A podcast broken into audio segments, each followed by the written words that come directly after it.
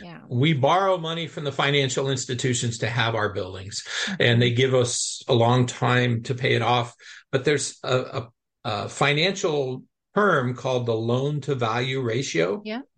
And the banks can only loan us 80% of our property value because they keep that margin above that as a safety valve in case right. you go belly up and right. can't meet your obligations and pay back the financial institution they'll take your property sell it and and hopefully there's a margin in there for them well the issue now is that yeah and yes louisiana had five hurricanes in 24 months four during covid in 2020 if you can imagine that and the complications of yeah.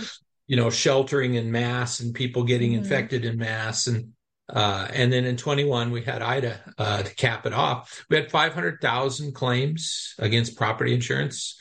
We had tw- we've had 20 companies go belly up or leave the state. It's called an it's called a hardening of the insurance market.